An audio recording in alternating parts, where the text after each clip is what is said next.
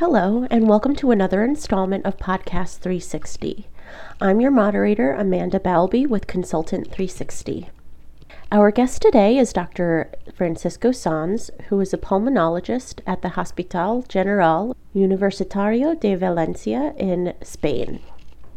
He joins us to discuss his research paper, Community Acquired Pneumonia Using the Guidelines to Improve Our Outcomes, which he recently presented at CHEST 2021. Let's listen in as he answers our burning questions. Can you give us a brief overview of your research? Yes, sure. Uh, part of my research has been based on analyzing the data on the effectiveness of the influenza vaccines in patients over 65 years of age.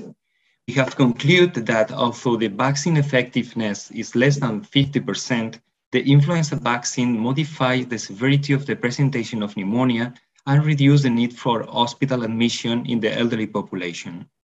Great. Um, so let's talk a little bit more about the clinical takeaway messages. Um, what were your study findings and how could practitioners implement those in practice? Yes, from my point of view, the most important point is that, that clinicians should know that a percentage of pneumonia can be prevented with the use of vaccines.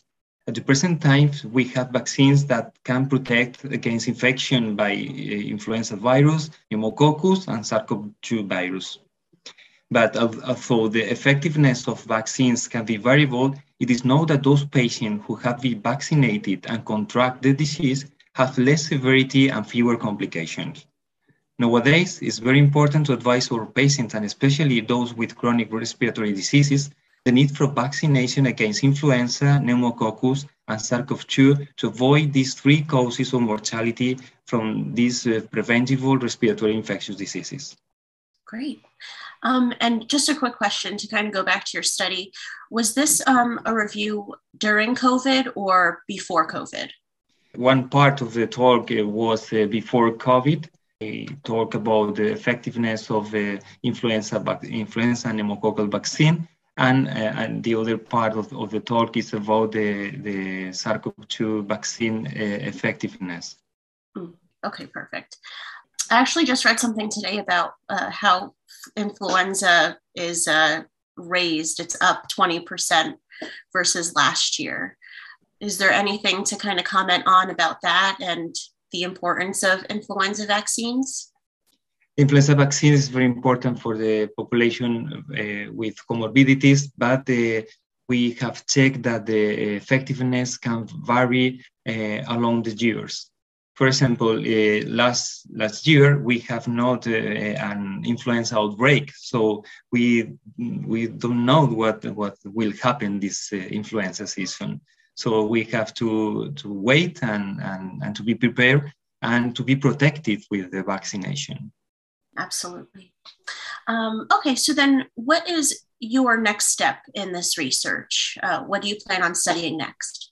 Yes, uh, well, there are many interesting steps to investigate. For example, uh, will we uh, will we be the best effectiveness of flu vaccination in this flu season? Is very important to know that uh, we, we probably we have a, a, a big surprise about that. It's also very interesting to know if severity of pneumococcal pneumonia can be modified after a serotype replacement caused by the conjugate vaccines. That is a phenomenon that have uh, been observed several years ago, especially in, in pediatric population.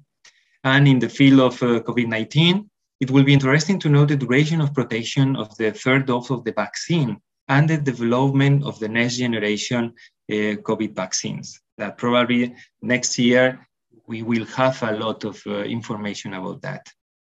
Yeah, that's that's really something to look forward to. I'm I'm looking forward to it. So uh, thank you so much for joining me today and answering my questions. Okay, thank you very much, Amanda.